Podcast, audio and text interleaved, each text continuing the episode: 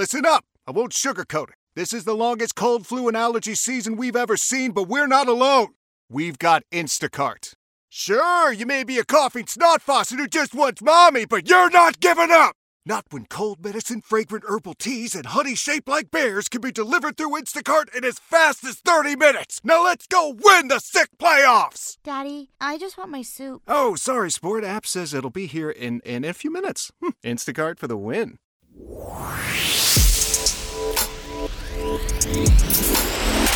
you. It's now time for the Mike Wagner Show, powered by Sonic Web Studios. Visit online at sonicwebstudios.com for all your needs. The Mike Wagner Show brings you famous celebrities and amazing people from all over the world. Listen online at themikewagnershow.com and on Facebook, SoundCloud, Spreaker, Spotify, and iHeartRadio. And watch the interview on YouTube. So sit back and relax and enjoy the Mike Wagner Show. Hey everybody, it's Mike from the Mike Wagner Show, powered by Sonic Web Studios. Visit online at sonicwebstudios.com for all your needs. Looking at a professional website without breaking your budget, Sonic Web Studios is the answer. Sonic Web Studios offers fast, affordable custom web designs that blow the competition away. Call today at 1 800 303 3960. That's 1 800 303 3960 or email to support at sonicwebstudios.com. Mention the Mike Wagner Show, get 10% off your first order. Sonic Web Studios, take your image to the next level. Also, the Mike Wagner Show is brought to you by Evan Fine of the Senior Reserve Group. When you start thinking about retirement, who are you going to call about Medicare? Why call the best? Evan Fine of Senior Reserve Group, specializing in Medicare, health, and long term care insurance. Evan can be reached at 1 800 650 9357. That's 1 800 650 9357 or email to evanfine at seniorreservegroup.com. Evan is licensed in New York, New Jersey, Pennsylvania, Connecticut, Delaware, South Carolina, and Florida. Also, the Mike Wagner Show can be heard on the MikeWagnerShow.com. Also, check our Facebook page at facebook.com slash the Mike Wagner Show. You can also download and listen on SoundCloud, Spreaker, Spotify, and iHeartRadio. And also, watch the interview on YouTube as well. And coming next month, the Mike Wagner Show will be on TLB TV on video. You can also watch the Liberty Beacon network.com. You can also catch the Mike Wagner Show next month and coming soon as well. We're here with uh, a very fine gentleman who's been in the business for I would I would say about maybe close to half a century. He's um, Brooklyn born, veteran actor since 1966, went to college in Marietta, Ohio. Then he later trekked on to become an Air Force officer in King Salmon, Alaska, worked for an oil pa- oil company up in Williston, North Dakota. We'll c- compare the um, the Williston back in his day to uh, comparing today, and uh, he appeared in The Sting and also is in Hawaii Five-O, Ben, and of course just countless TV movies with the Van Dyke Show, Survival Game, Matlock, Bustin' Loose, and more. I mean, he's just been about uh, oh my gosh, I think I've just lost count over a hundred appearances, like 25 years performing, 30 plus commercials in years, 75 on-camera appearances, and got a book coming out. But ladies and gentlemen, without further ado, just going from Yellow Brick Road to Yellow Brick Road and just treks all across the nation and tells all about.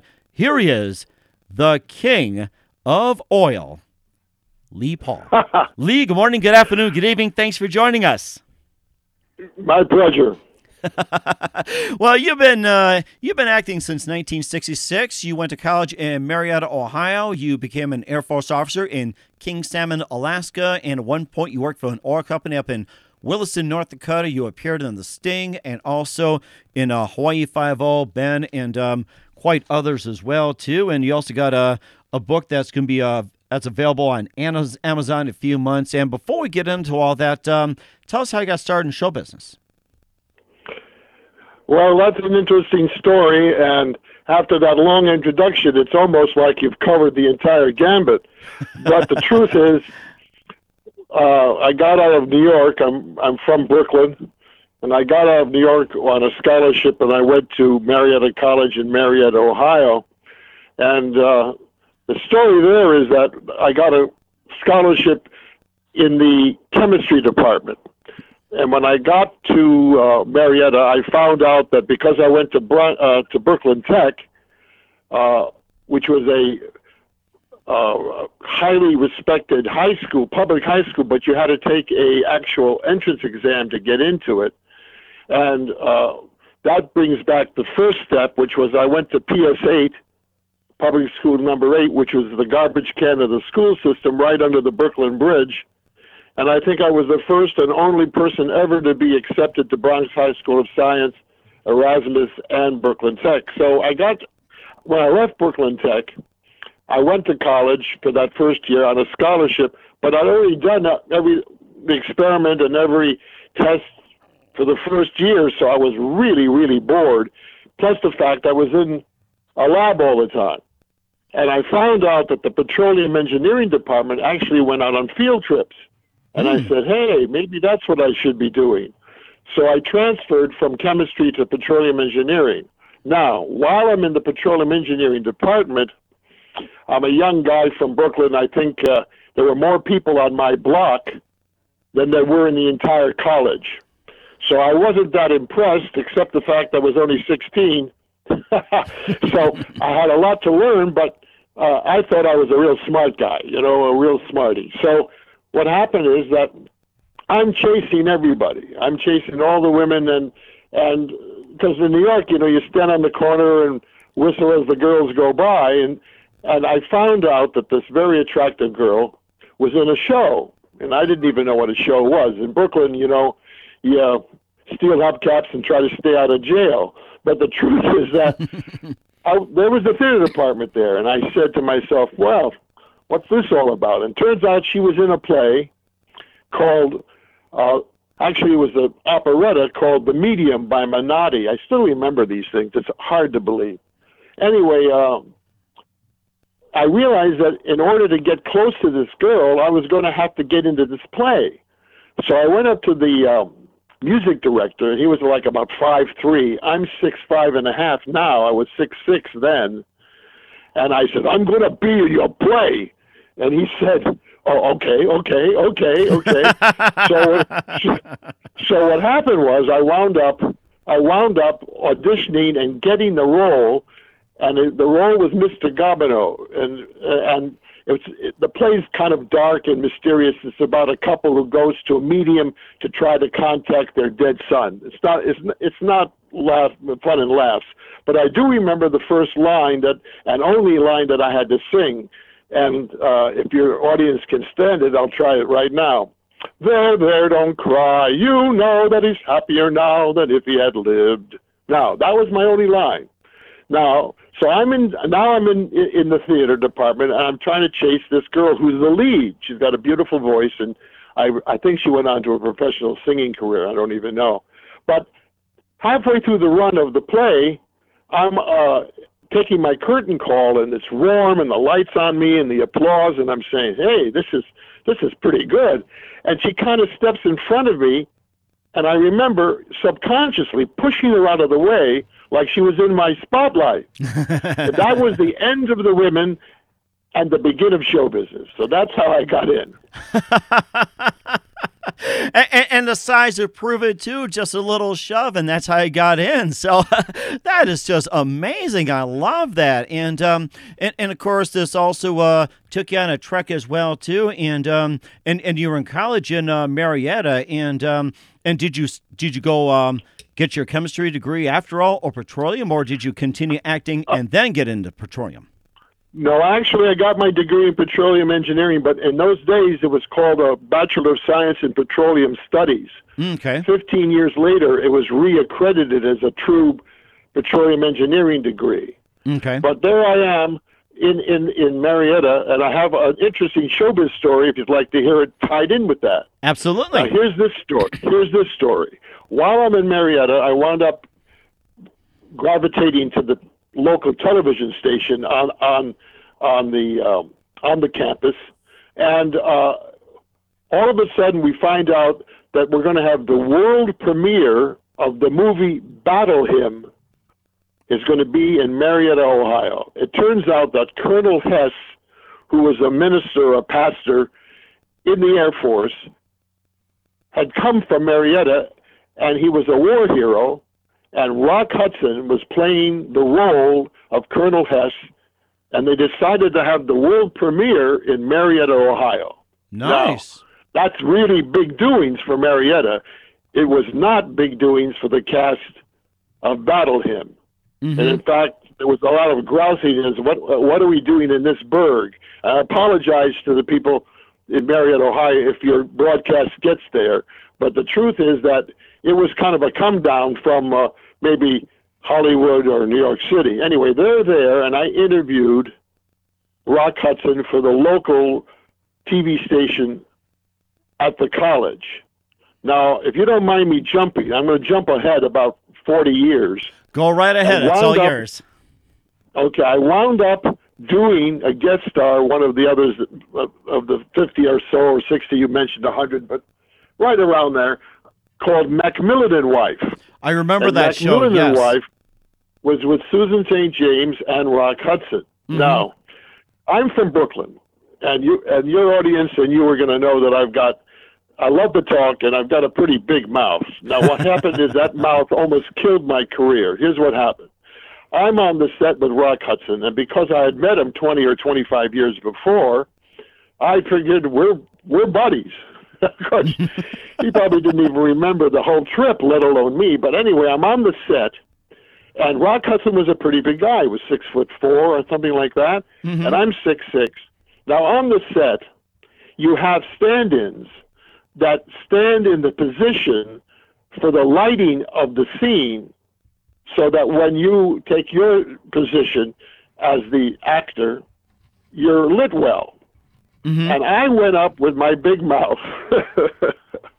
with my big mouth, I went up to Rock Hudson and I said, Hey, Rock, you know, you're the only person on the set that's tall as me. Would you mind standing in for me? oh my God.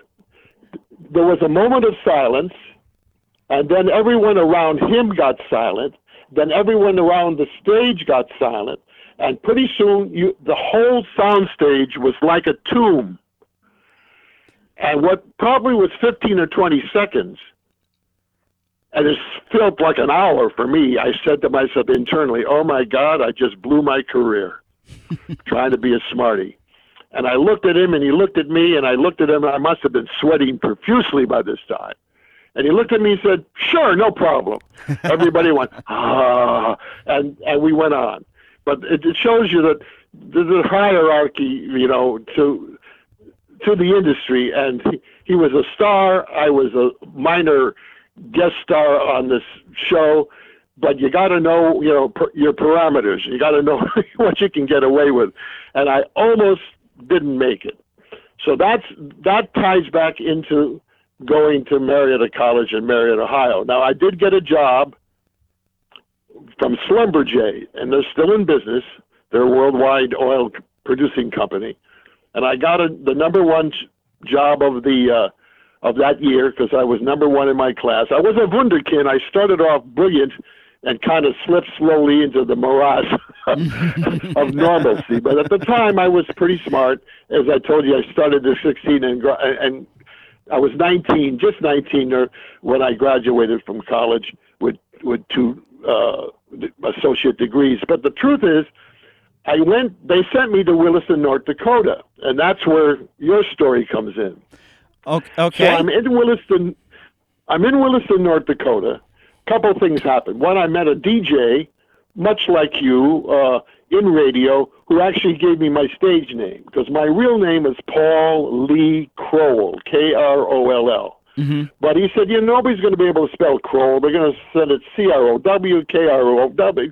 He said, let's make you Paul Lee. And I said, no, wait a minute. If you make me Paul Lee, I'm going to be Chinese and four foot two. and he said, you're right. You're too big. We'll make you Lee Paul. And that's what, that's how I got my name. But I'm, so I'm in Williston, North Dakota. Can I continue or do you want to get a word in edgewise? Absolutely. Keep on going here. You know what? A- actually, let's uh, hold the suspense here, and uh, we'll get to that in just a minute. We'll listen to Mike Wagner Show at the MikeWagnerShow.com, powered by Sonic Web Studios. Visit online at SonicWebStudios.com for all your needs. And professional website without breaking your budget. Sonic Web Studios is the answer. Sonic Web Studios offers fast, affordable custom web designs that blow the competition away. Call today at 1 800 303 303 3960. That's 1 800 303 3960. Or email to support at sonicwebstudios.com. Mention the Mike Wagner Show, get 10% off your first order. Sonic Web Studios, take your image to the next level. Also, the Mike Wagner Show is brought to you by Evan Fine of the Senior Reserve Group. When you start a business or own a business for a while, who are you going to call for sole proprietorship insurance? Why not call the expert? Evan Fine of Senior Reserve Group. He also specializes in Medicare and long term care insurance. Evan can be reached at 1 800 650 9357. That's 1 800 650 9357 or email to evanfine at seniorreservegroup.com. Licensed in seven states in New York, New Jersey, Pennsylvania, Connecticut, Delaware, South Carolina, and Florida. Also, The Mike Wagner Show can be heard on the MikeWagnerShow.com. Also, check our Facebook page at facebook.com slash The Mike Wagner Show. You can also download and listen on SoundCloud, Spreaker, Spotify, and iHeartRadio. Also on YouTube, you can watch the interview. And coming soon, Mike Wagner Show will be on TLB TV, the Liberty Beacon TV network. You can watch the interview as well too. We're here with a very fine gentleman that went from uh, Brooklyn to Marietta, Ohio, and on to Williston, North Dakota. Lee Paul, the um, the uh, very versatile actor, he's been in business since 1966, 25 years performing, 30 and over commercials, 75 more and uh, on camera appearances and TV shows. And we're just talking about Williston, North Dakota, and um, y- you know, just a fact that uh, you got the name, and uh, what did you end up doing with it? in uh, Williston? Well, the point, the, the finish, the finish of the Williston, North Dakota story really is that I got after about three months there, and it was 19 below in the winter, and all there were there were cows and oil wells in mm-hmm. my day. Now Williston today has got come back with the shale oil. It's big time again. But then there was nobody there but cows and oil wells, and I I got called into the office of Schlumberger, and they said, uh, "We've got to tell you something you're b- trying to be too funny. And I said, What do you mean too funny? He said, Well, you're cracking jokes, and your jokes are better than the guys that own the oil patch. You got to understand. They're the, we're there because they let us be there. You can't be the funny man. And I said, Whoa, if, if there's nothing but cows and oil wells and 19 below, and I can't even crack a joke, I'm not sure this is worth, you know, this is where I want to be. And they said, You know what? We agree. And so they gave me a Broadway or bust party, and I left the environs of Williston, North Dakota, and wound up back in Brooklyn uh, living with my family for a while. So I'll let you ask a different question, but that's that's my Williston, North Dakota story. that that is amazing too, and I think there's like a uh, a huge gap in there as well too. That I did some sportscasting for um, KEYZ Radio 660, where where what happened was was that um, you know the people were looking for um, a, a replacement sportscaster because um, the guy up there, Ralph Lockwood, had some health issues, and they're looking for one. They come to me and goes, uh, "Hey, interested in doing play-by-play?" I said, "Yeah, sure. What do I do?" So I had to um, just get all my things prepared to do a couple of football games, and then by the time the first football game was ready to begin, I got word that he passed away, and I went. Oh my gosh, I'm sweating bullets. Hello, it is Ryan, and we could all use an extra bright spot in our day, couldn't we? Just to make up for things like sitting in traffic, doing the dishes, counting your steps, you know, all the mundane stuff. That is why I'm such a big fan of Chumba Casino. Chumba Casino has all your favorite social casino style games that you can play for free anytime, anywhere with daily bonuses. That should brighten your day a little.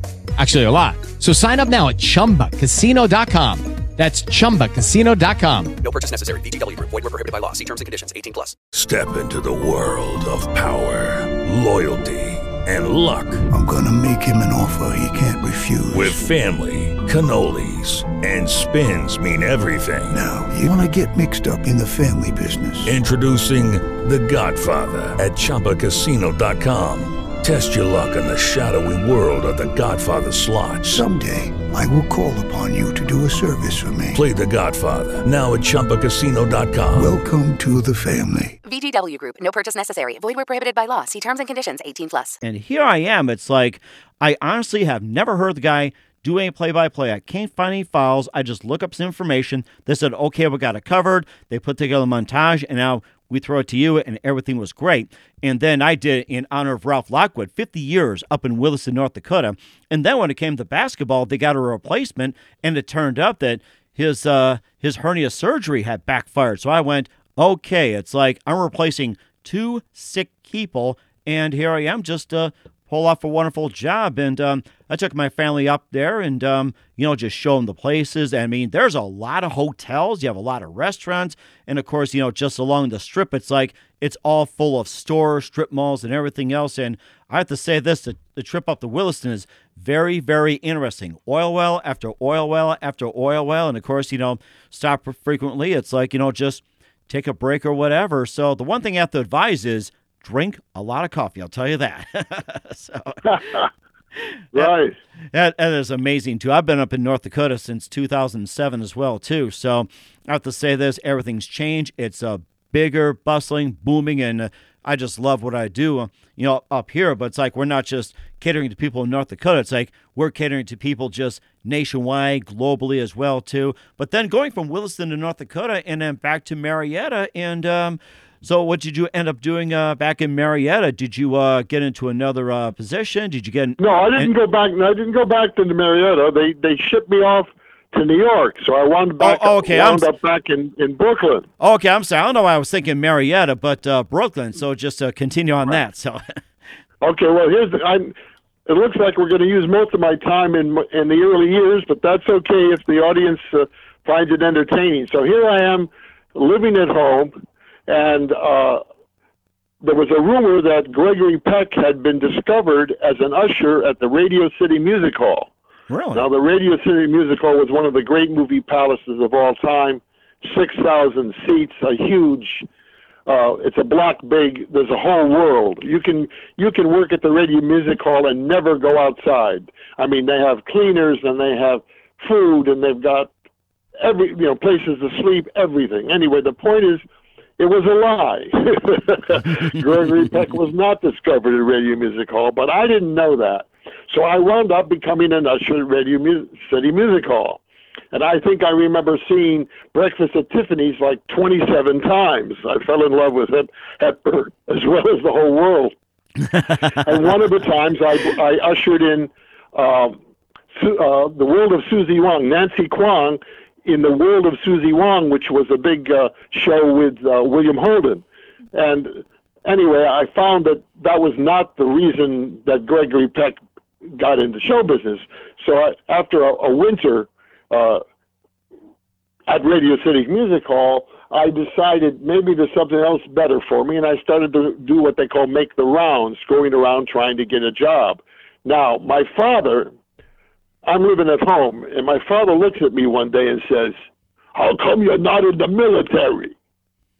And I said, Well, I, don't know. I guess they don't know where I am. The next week, they knew where I was. He turned me in. So, oh my! I don't hear, I don't hear any uh, exclamation, but he actually turned me in.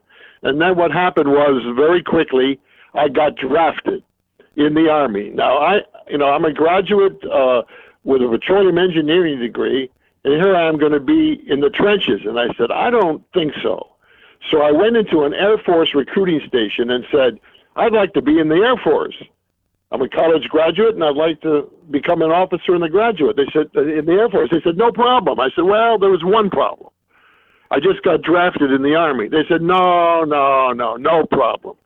And that's why I wound up in the Air Force, and then I wound up going to Lackland Air Force Base and becoming an officer. Now, there's a little few more stories. I don't want to spend the whole interview just in my beginnings, but what happened was I'm now in Reno, Nevada after Lackland.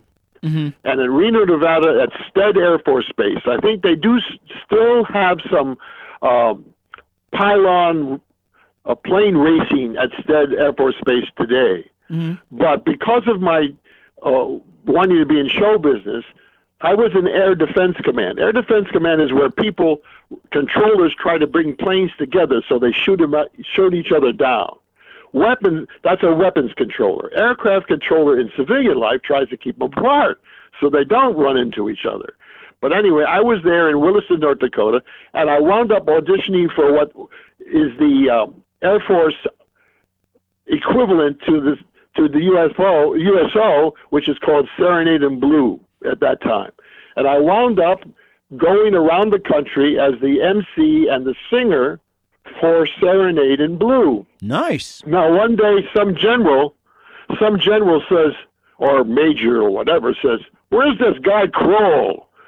And they said, "Oh, I think he's in Tennessee." What the hell is he doing in Tennessee? He's supposed to be here. So they they quickly got me back to Williston. I mean, back to uh, Reno, Nevada.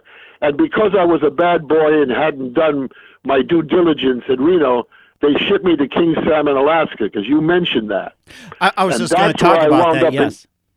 That's why I wound up in King Salmon, Alaska for a year. And then after a year in underground at King Salmon, Alaska, I wound up back on the West Coast and I came to Hollywood in 65, 66, and that's where my career in Hollywood started. That is amazing, too. Before we get to your uh, Hollywood career in 65, 66, tell us about what's it like in King Salmon, Alaska, and um, where where is it closest to what city, and um, where where is it located uh, approximately? That's a very interesting place, King Salmon, Alaska. Well, King Salmon, Alaska got its name because in those days, in the 60s, the average salmon catch was 60 pounds. Wow. 60 pounds. I mean, they've they've fished out all that and the, and the huge, gigantic uh, king crab. But if you take the Aleutian chain, which is like a little spot and then gets wider and wider and wider and wider till it butts into the actual state of Alaska, right there is King Salmon, Alaska. Now, King Salmon, Alaska is about 300 miles from Russia over the Bering Strait there. And that's another story because we used to play cat and mouse. We'd scramble our jets, they'd scramble our jets, and we'd play tag back and forth across the uh, Bering Straits to see who would be chicken first. And I got a great story about that, but I won't.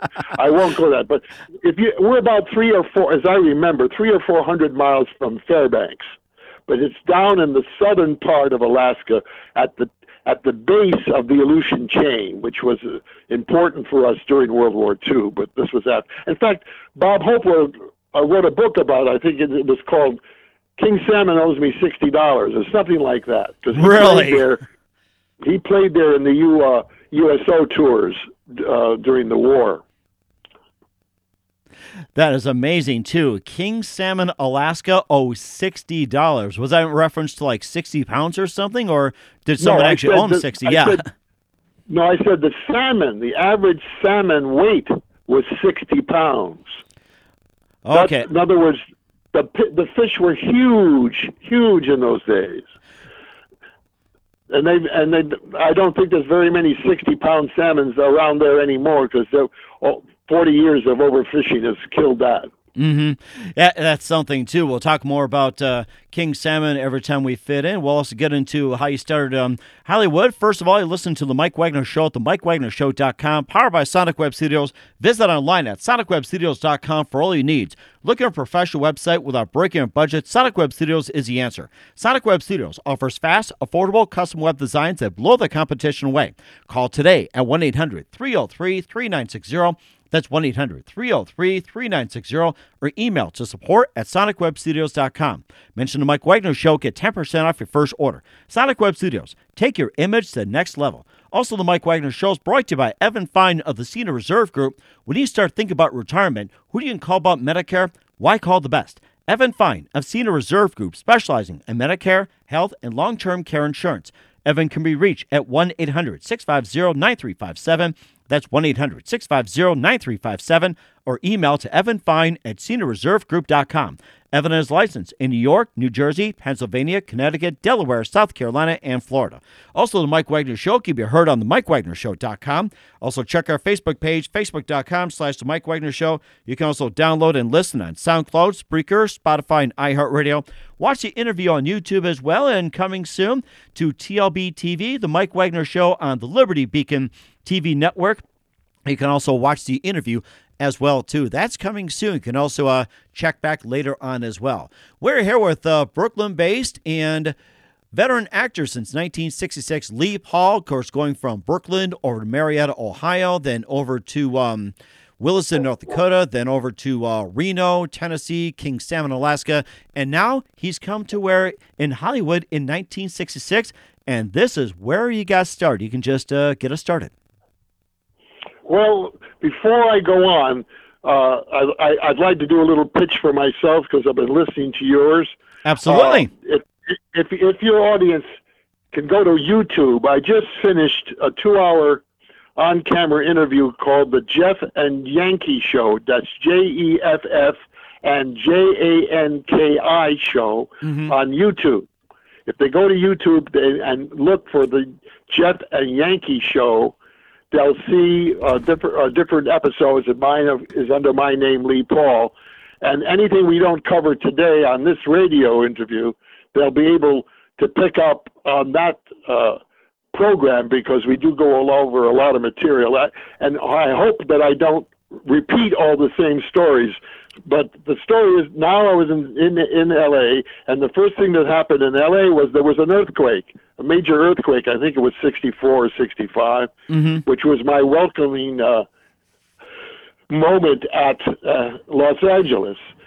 And I followed the struggle that so many of young people who go to Hollywood follow.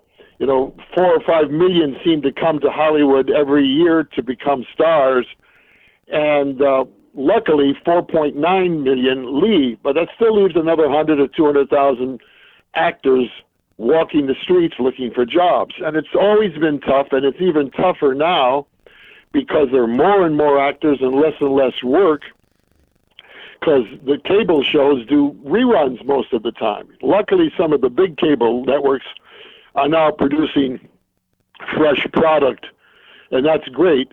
But in those days, uh, the networks ruled everything, and it was it was tough. It was tough. But I studied uh, in Hollywood with a very famous uh, acting teacher named Jeff Corey, one of the uh, premier acting coaches in the country.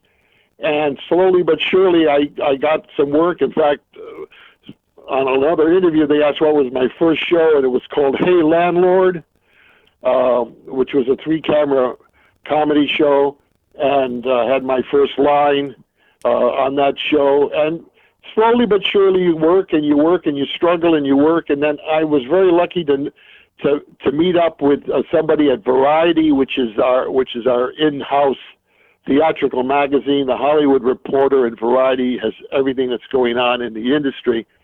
And I every ten percent of everything I earned as I struggled along, I put back in publicity. Mm-hmm. And that's one of the reasons I'm talking today, is because I had 25 years of solid work, and then I was out of the industry for 25 years, and that's too many stories for you to to cover today. But I'm back trying to resuscitate my career and show the public and the hiring people out there that I'm alive, I can talk, I can hit my mark, and uh, give a performance. And so that publicity was a big reason I was able to move forward. And it took me 25 years to go from a walk on, so to speak, to what we call single card first position Lee Paul as in television. That's the best billing you can get. And uh, the things about, I told you about the hierarchy in, in, in the industry. It took me 30 years to get to top billing and money, and it takes 30 seconds to go back to zero. Because in the American scheme of things, an actor is only as good as his last part. And if you step back, either in billing or money or size of the roles, you stop slipping all the way back.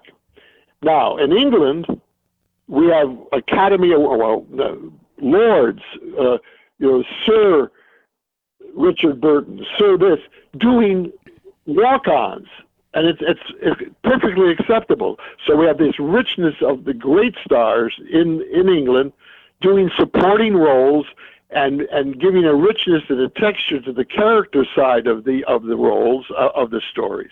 But in America, if if you were Paul Newman and he's still alive, unfortunately he's gone, uh, and he took a role as a walk-on just for fun, uh, unless he took no billing and was so heavily made up they didn't recognize who he is, he would have ruined the momentum of his career.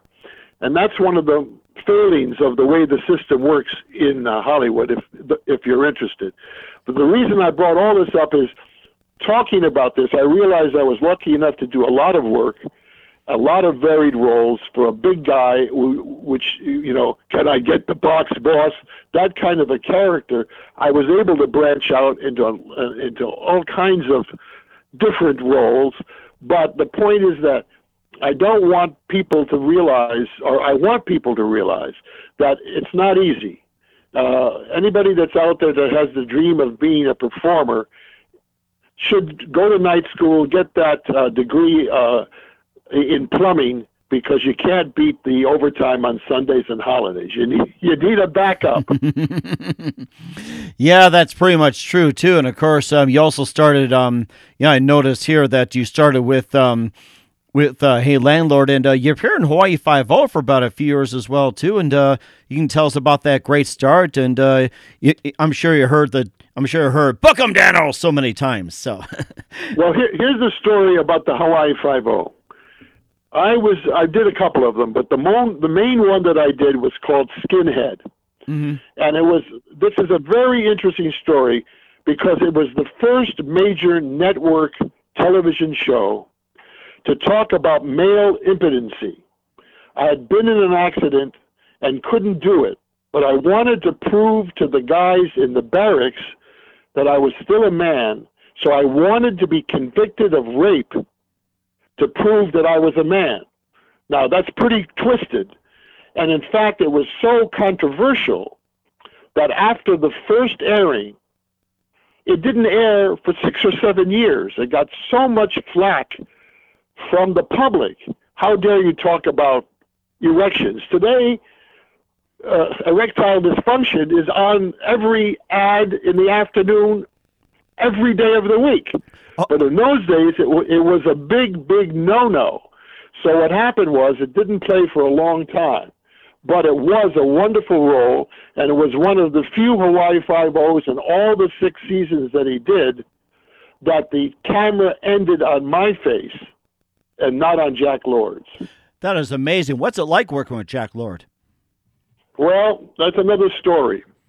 And uh, I Step into the world of power, loyalty, and luck. I'm gonna make him an offer he can't refuse. With family, cannolis, and spins mean everything. Now, you wanna get mixed up in the family business. Introducing The Godfather at ChumbaCasino.com. Test your luck in the shadowy world of The Godfather slot. Someday, I will call upon you to do a service for me. Play The Godfather now at ChumbaCasino.com. Welcome to the family. VGW Group. No purchase necessary. Void where prohibited by law. See terms and conditions. 18 plus. It is Ryan here, and I have a question for you. What do you do when you win? Like, are you a fist pumper? A woohooer, a hand clapper, a high fiver. I kind of like the high five, but if you want to hone in on those winning moves, check out Chumba Casino. At ChumbaCasino.com, choose from hundreds of social casino style games for your chance to redeem serious cash prizes. There are new game releases weekly, plus free daily bonuses. So don't wait. Start having the most fun ever at ChumbaCasino.com. No purchase necessary. VGW Group. Void were prohibited by law. See terms and conditions. 18 plus. don't like to talk about the people that have passed, but Jack Lord named himself Lord. That's the first, the first clue. Uh huh. When I did my first Hawaii Five O, I'm being driven to the set by a Hawaiian driver, and I said, "Tell me about Jack Lord." Just like you want to know, I wanted to know, right? And the driver said, "Mr. Lord has no friend, cause he need no friend." Hmm. No, it was he was a tough guy. Jack Lord really believed in his heart that he was the reason the Hawaiian Islands were popular. He didn't realize that the islands were there for the you know time in memoriam and discovered what in the 16 or 1700s. But he thought Hawaii Five O put Hawaii on the map, and that was his ego. And the truth of the matter is that he did not volunteer anything. He was the star, he was the producer of the show, and he rented all the equipment to CBS. So what happened was he made a lot of money. And when when the Hawaiian Islands wanted to give a a, a a parade or anything like that, and they asked Mr. Lord to attend, he said no problem.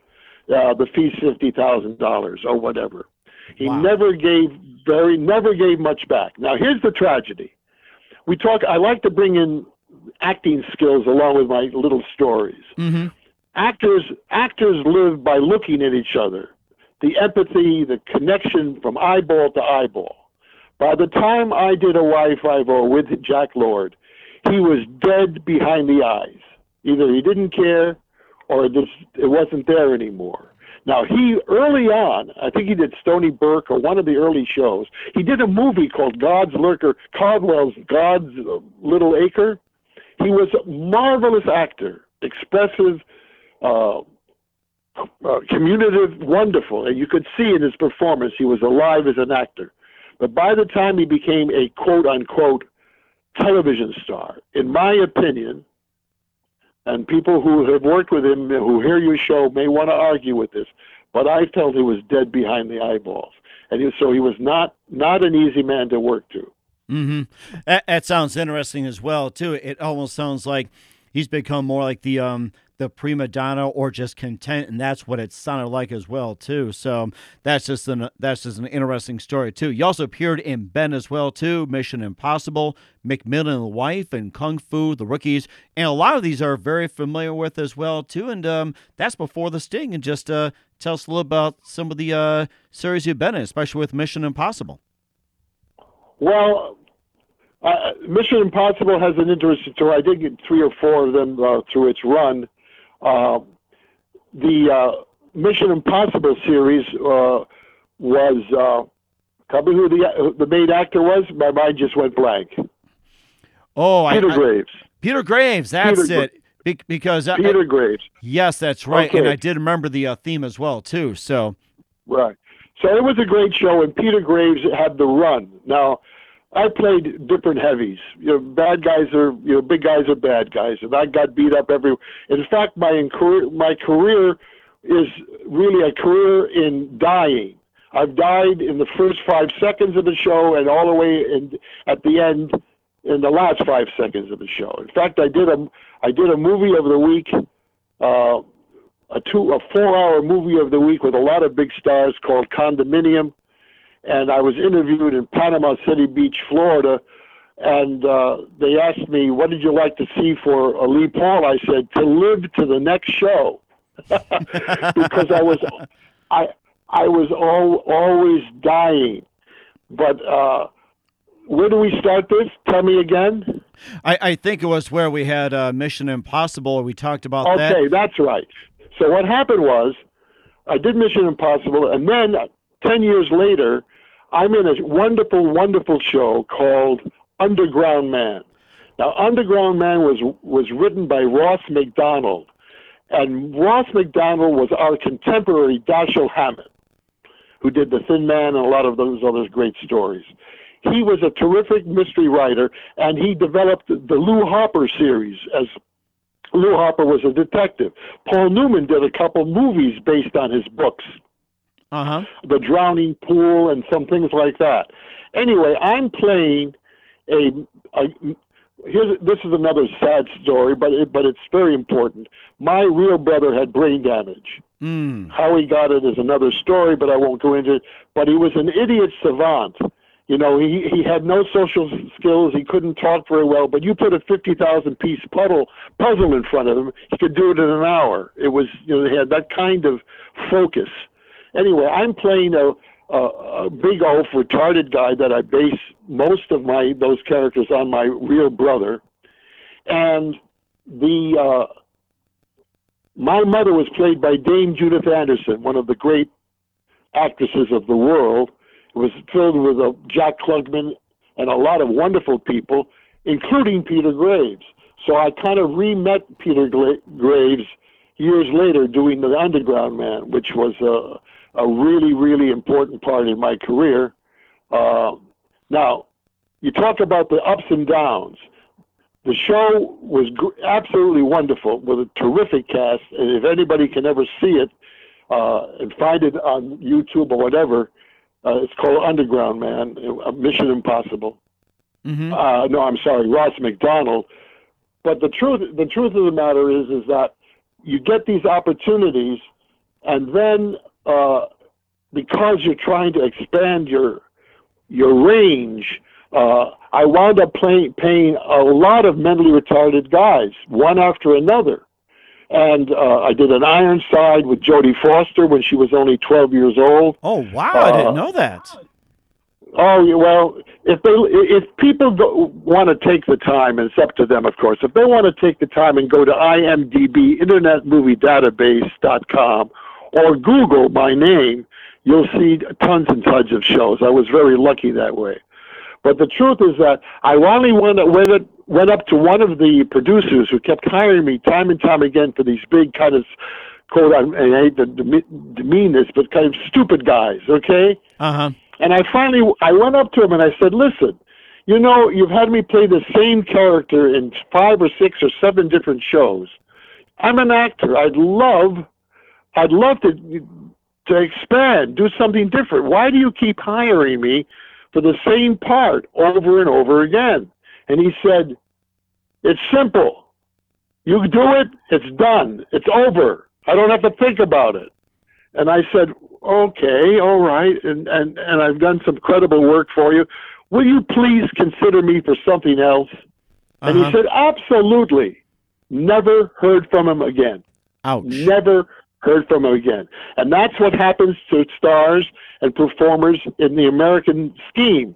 They get to be uh, who they are, and people are hiring them for them. You know, one of the only movies that Paul Newman ever did that didn't make money was a movie called Slapshot about hockey. Oh, I And as I remember, that. remember, he- yes, I remember. I loved it. He was he, he was a gay coach, as I remember, and the public just would not buy, even though the performance might have been great, would not buy him in that role, and nobody went to see it.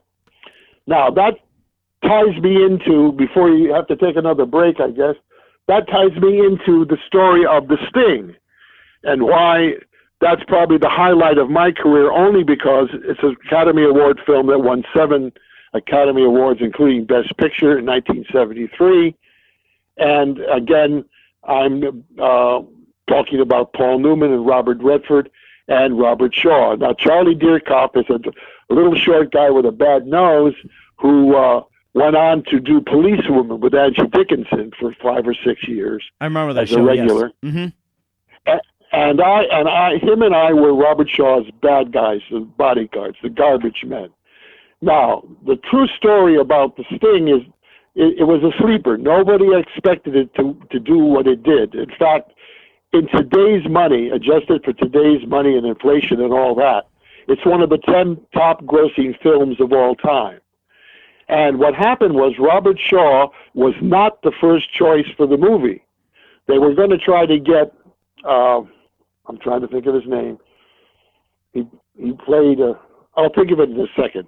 Uh, Redford and Newman, and my heavens, he played the that uh, Western uh, detective. Oh my God. Oh, isn't that terrible? See, I know I remember some things from 50 years ago. Like I can remember a line I did uh, at um, a movie where I was supposed to go to uh, to Scotland or, or to Norway, and it was called Vileta out Mindefernutis. We looked everywhere, but we I couldn't we couldn't find him. It was from Island at the top of the world. That was 50 years ago. I remember that, and I can't remember the actor that didn't take the role because they thought he would Newman and Redford would outshine him. So what happened is they when they came around to Robert Shaw, who was not only a great actor and a great director and a great playwright, but uh, a great negotiator as well. And that's Amazing. the business side of show business. He got everything that Newman got: points, size of billing, everything down the road. Was a wonderful experience, though. That sounds amazing too, and of course, um, you know, a little bit of comedy as well too. You were in Happy Days for a little bit, so sounds like you had a fun with uh, Ron Howard and uh, Henry Winkler and Company. You can just tell us a little bit about that. Well, the Happy Days, big guys are, are, are, are bad guys, but they're also could be dummies. And the the one show that I did, I, I was a bouncer at a strip club. I guess Fonzie was going to try to marry uh, one of the strippers. It was kind of a funny thing. Anyway, the other two guys were trying to get in, and they hand me they hand me their ID, and I say, hey, hey, wait a minute, let me look at this. And then I say, well, quick, tell me when were you born? And he said, uh, I don't know, 52. I said, Oh, I guess that's close enough. And I give him his, I give him his phony uh, uh, driver's license, and he gets in. Now, the fun thing about that, the story, the side story to that, is the other actor that was with me had one line. I had three, but he had one line, and it took him 17 takes to get it right. Oh my goodness! So sometimes, sometimes you have to be ready. You know, in other words, you can want it, you can love it, you can think you're ready, but you've got to train. You've got to get the discipline. You've got to get the control of yourself and your emotions, so that when the light, when the red light goes on backstage, or when the director says action, you can perform because you don't get that many chances to screw up. You screw up one time, you're pretty much done. You're pretty much done.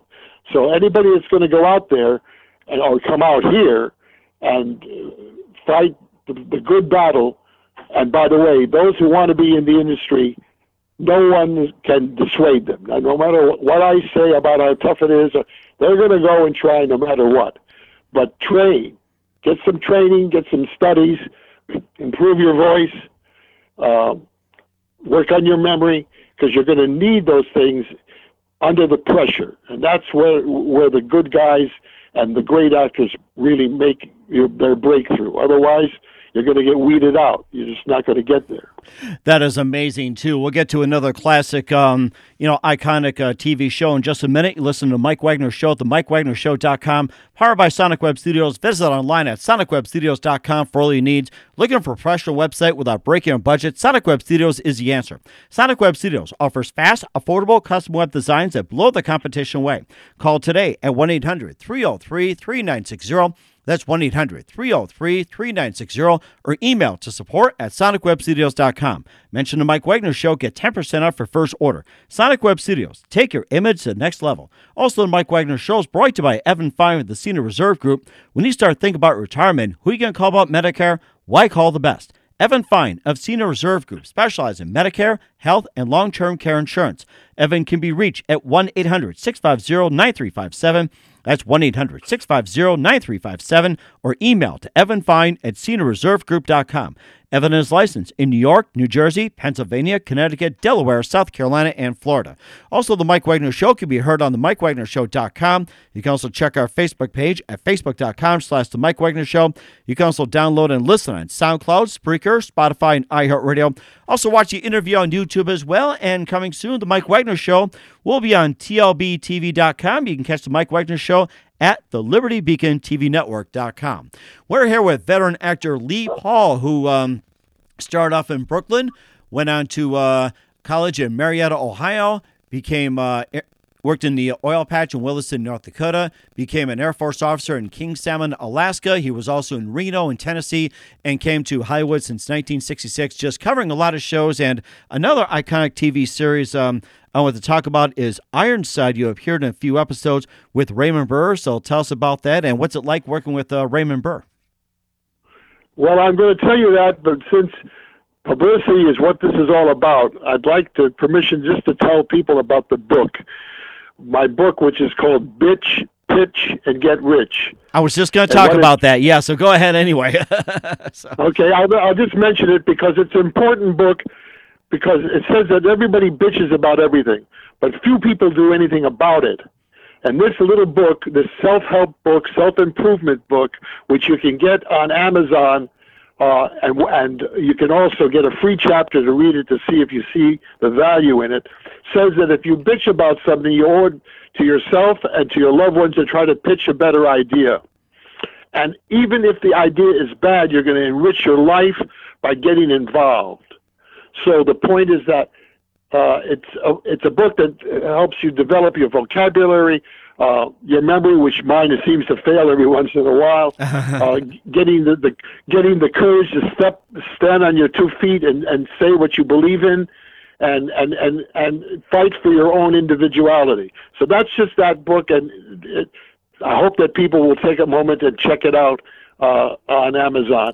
Now, you mentioned Raymond Burr, and you, me- you mentioned Ironside. I did a few of them, but the one that's kind of stuck in my mind is the one with Jodie Foster. I just mentioned that to you before we went on air. She was 11 or 12. She was brilliant. She knew everybody's dialogue, including my own. And again, I played a kind of a, a retarded, big oafish friend of hers. And uh, I'm accused of murder, but I didn't do it. it. It's kind of convoluted.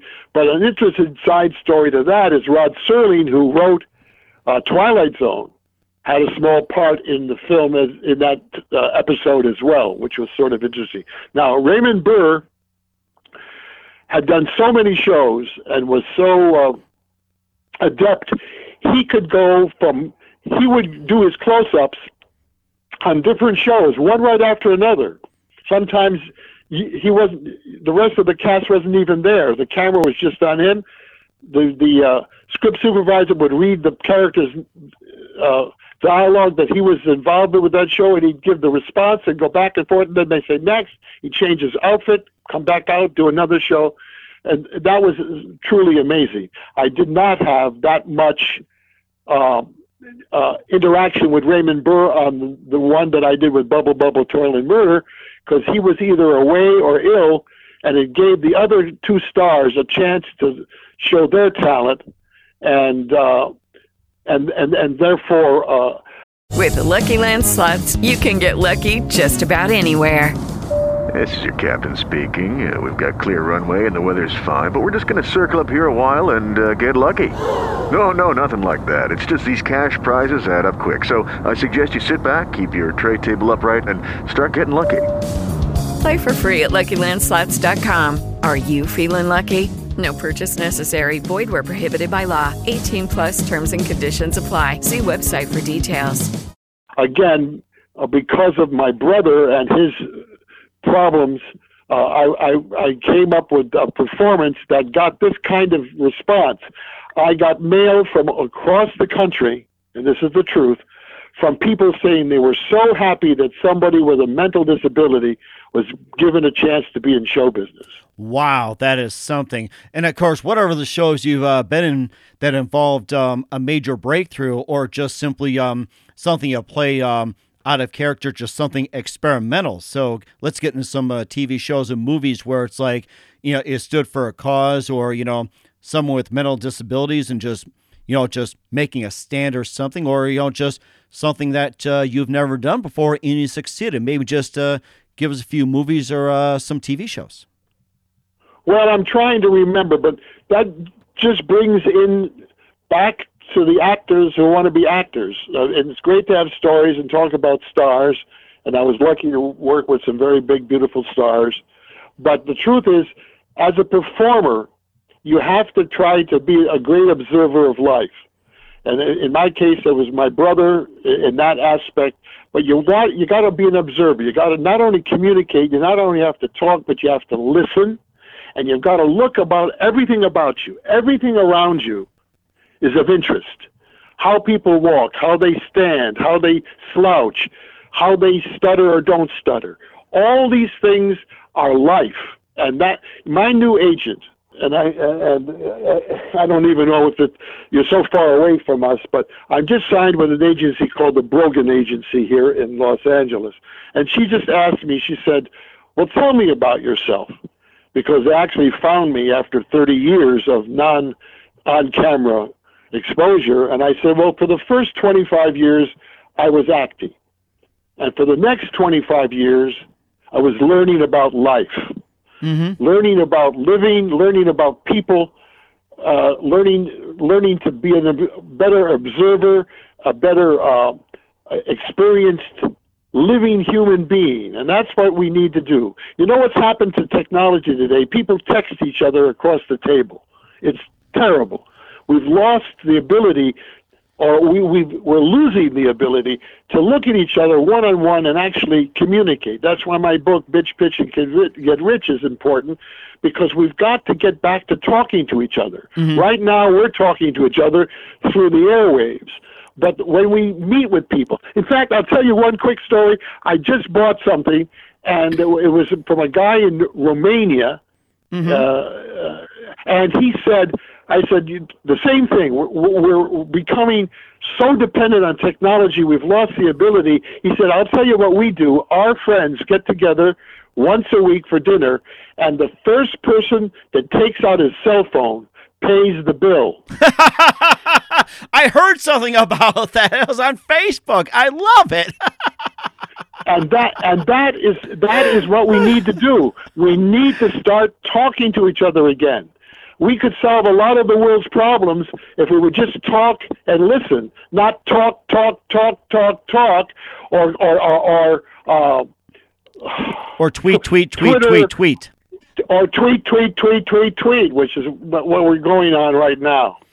Right, yeah, and that's something I personally don't use. And of course, you know, the leader of the country just tweets on everything, which, you know, way back when, it's like, you know, the presidents before, they kept the tweets to themselves, thoughts themselves, and everything else, unless memoirs come out. And um, I'm going to share a story as well, too, talking about, um, you, you, know, why it's important to talk to each other. And I'll share a story before we um, get into um, the next question as well, too, that uh, I took my family out to a nice.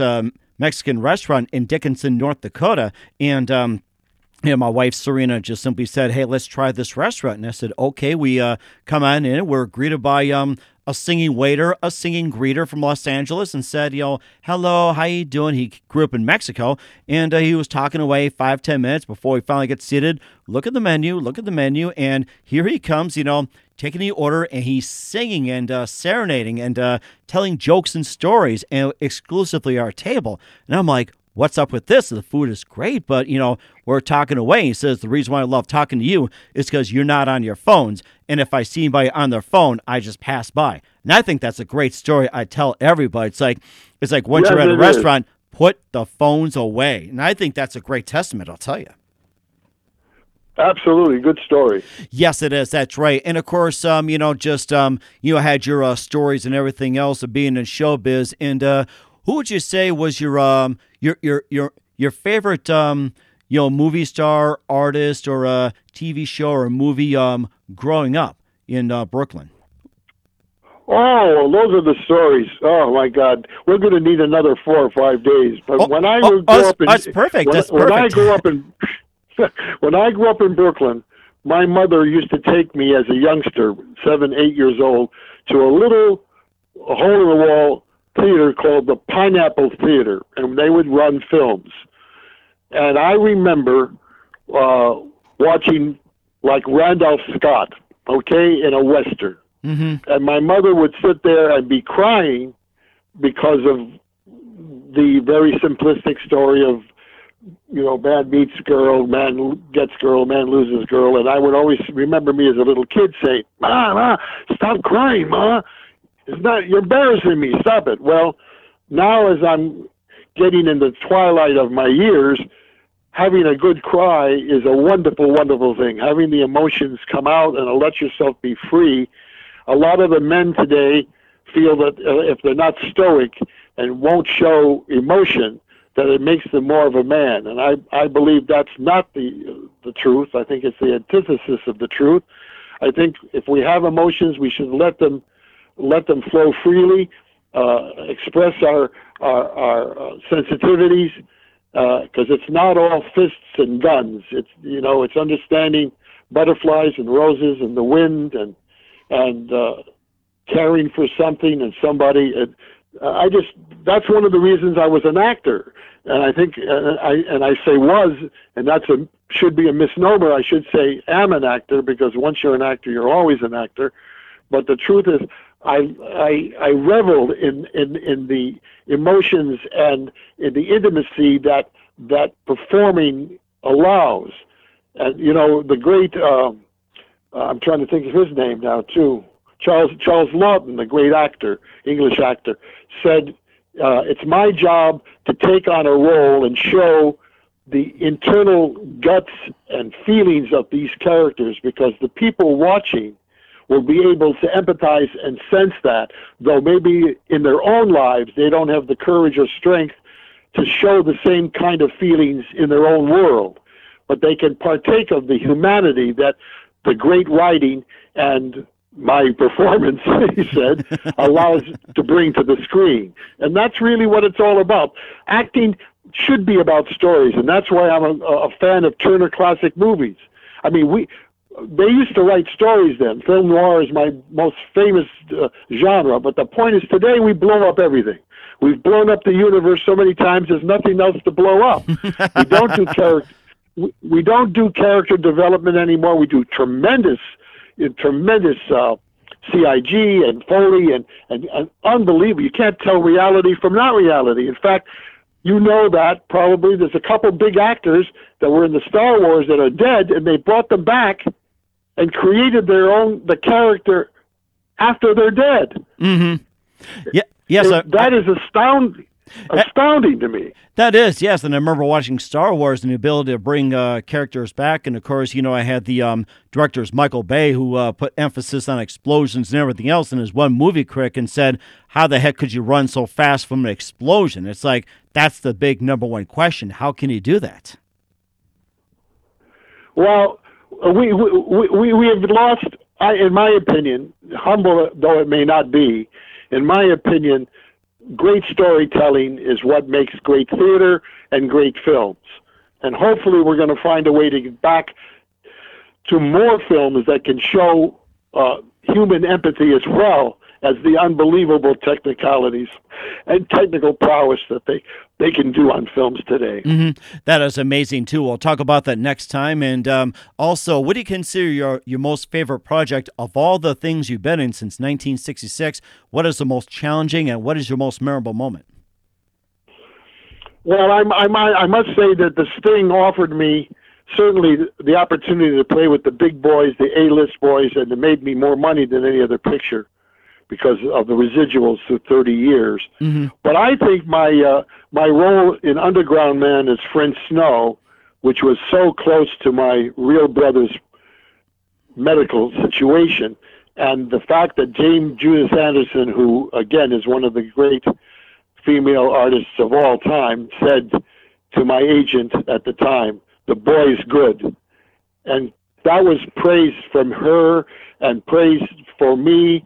But it also meant that I really had tuned into the character and uh, and brought. In fact, Ross Macdonald. I have the hard copy of the of the book, and he ins- he inscribed in the on the first page to Lee Paul, who brought Fritz Snow to life. Now that's like doing a Broadway show and being the first actor to play the role. In film, doing a hard a hard copy original script and brought to the screen and getting that kind of comment is a once in a lifetime uh, experience. And so I'd say Fritz Snow in The Underground Man by Ross Macdonald. That is amazing too. And of course, we have a few minutes left here. And uh, who do you consider biggest influence in your career? Well, I have to say that my teachers, and again, I stress the fact you've got to study. Uh, there was a very famous coach. I don't know if I mentioned it so far today, but his name was Jeff Corey, one of the 10 top uh, acting coaches in the country. Mm-hmm. He uh, he took a, a, a raw a, a raw talent who wanted desperately to succeed and and and be and be a performer, and tempered uh, that spirit to the point where I could get some control, and therefore have what we call in the acting industry the third eye. No matter how involved you are in a scene, no matter what what physical prowess you have to demonstrate, you've got to have a little third eye way up in in the sky, looking down at you performing, so you don't go beyond the restraints of either believability or physical impossibility. There are, you know, there's. I, I- I keep looking at the clock and saying we're running over, but there's there is a, a fine line between what I call insanity and genius, Mm-hmm. and that line is so tenuous and it moves back and forth according to whatever the role and whatever the moment is. But there are some uh, Christopher Walken. You you know the name, Correct. Yes. right? If you watch him, you never know whether he's going crazy or or he's insane or if he's just so unbelievably pure in what he's doing that it scares you. and and and the point is that that discipline of being able to move back and forth over the line and still maintain the third eye is what makes great acting the great actor. You have to have range. You have to have a great voice. You have to have discipline, and and you have to have memory. and you have to take direction. But the truly great stars have that ability to to to balance that fine line between truly insanity and true genius, and that's what makes exciting theater, exciting films, and that's uh, what's important. That is amazing too. And what's the best advice you can give to anybody at this point? First place, get a real job. In other words, go, go to school, get your degree, learn a trade, have something to fall back on because 99.9% are going to fail, no matter how good or how special you think you are. But don't give up the dream. Right.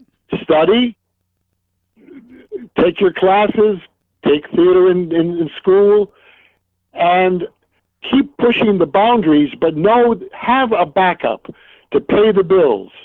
Because otherwise, you're going to wind up like me 30 years later, trying very hard to get back into the industry uh, without without that backup. Because I'm too old to be an engineer anymore. Because in my days, they used slide rules. Today's engineers don't even know what a slide rule is. I So remember, saying, yeah. don't give don't give up the dream, but but be practical.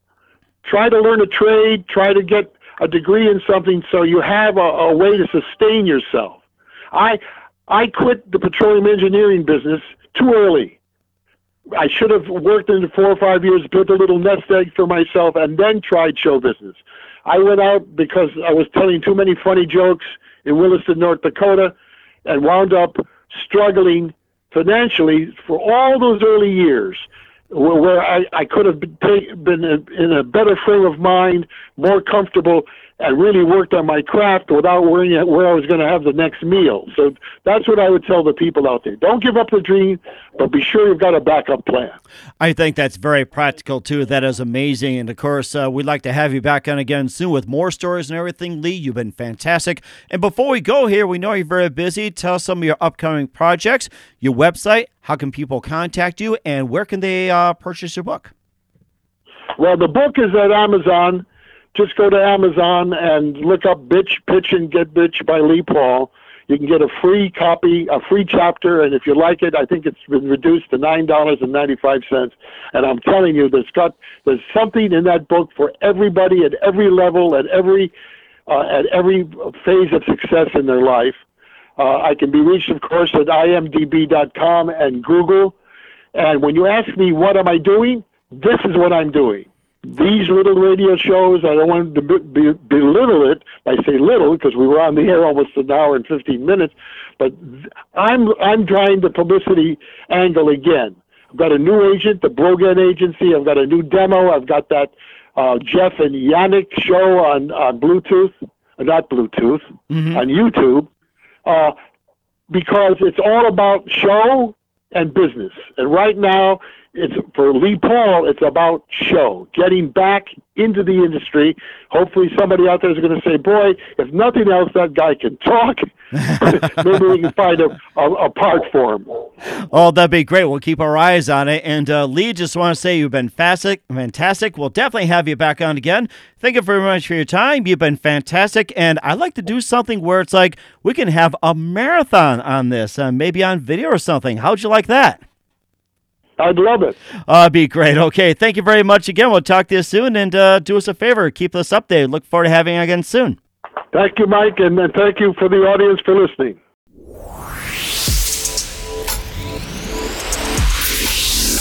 Thanks for listening to The Mike Wagner Show, powered by Sonic Web Studios. Visit online at sonicwebstudios.com for all your needs. Listen online at themikewagnershow.com and on Facebook, SoundCloud, Spreaker, Spotify, and iHeartRadio. And watch the interview on YouTube. Also, become a sponsor of the program and or donate today at themikewagnershow.com. Join us again tomorrow for another episode of The Mike Wagner Show.